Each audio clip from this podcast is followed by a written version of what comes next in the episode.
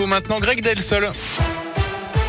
Et à la une, c'est l'heure de la rentrée pour nos enfants et c'est aussi le retour des masques à l'école dans 39 départements. Conséquence du regain de l'épidémie de Covid-19 dans la région, l'Ain, la Haute-Loire ou encore l'Isère sont concernés. C'était déjà le cas pour le Rhône.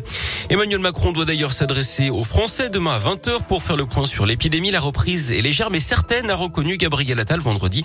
La veille, l'Organisation Mondiale de la Santé s'était alarmée du rythme, je cite, très préoccupant de transmission du Covid-19 en Europe. Dans la région, les Dalton refont parler d'eux, ce collectif de rap lyonnais qui avait organisé des rodéos dans les rues de Lyon ces dernières semaines et qui les avait retransmis en direct sur les réseaux sociaux. Un homme déguisé en prisonnier avec un masque de clown et une tenue jaune et noire a escaladé le grillage d'enceinte de la maison d'arrêt de Lyon-Corbas hier pour faire passer des colis aux détenus, notamment à un de leurs leaders. Ils ont également enchaîné les roues arrière devant le centre pénitentiaire avant l'intervention de la gendarmerie. Il n'y a pas eu d'interpellation d'après le Progrès.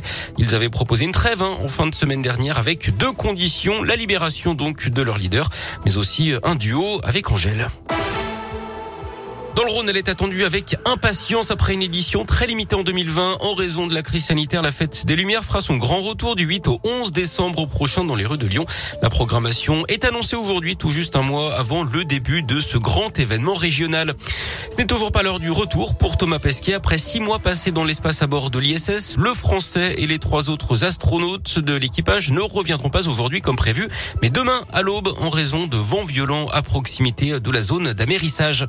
Une scène insolite à Pont-de-L'Ain hier. Pendant un triathlon, les concurrents ont croisé la route d'un bélier sauvage. L'animal, un peu effrayé partout, se remet ménage.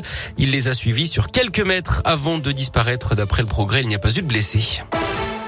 Du sport, du foot, c'est la première victoire de l'AS Saint-Etienne en championnat, scénario de folie hier face à Clermont pour la 13e journée de Ligue 1. Les Stéphanois étaient menés 2-0 jusqu'à 12 minutes de la fin avant une incroyable remontada.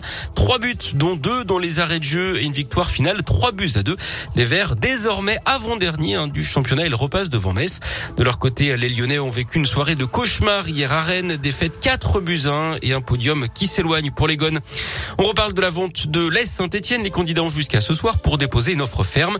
D'après le Progrès, l'ancien joueur des Verts, Mathieu Bodmer, serait en lice avec l'ancien président de l'OM, Jean-Michel Roussier, soutenu par des fonds suisses et canadiens. Ils auraient l'appui de Bernard Caillazzo, alors que le Dromois Olivier Marcarian serait lui préféré par Roland Roméier. En rugby, retenez la victoire de Clermont en top 14 face à Toulon, 31-16 hier soir, avec le point de bonus offensif en prime pour les Auvergnats qui retrouvaient leur ancien manager, Franck Azema. Clermont est 8e du classement. En tennis, la victoire de Novak Djokovic hier au Masters de Paris-Bercy. Le Serbe a dominé le Russe Medvedev en 3-7.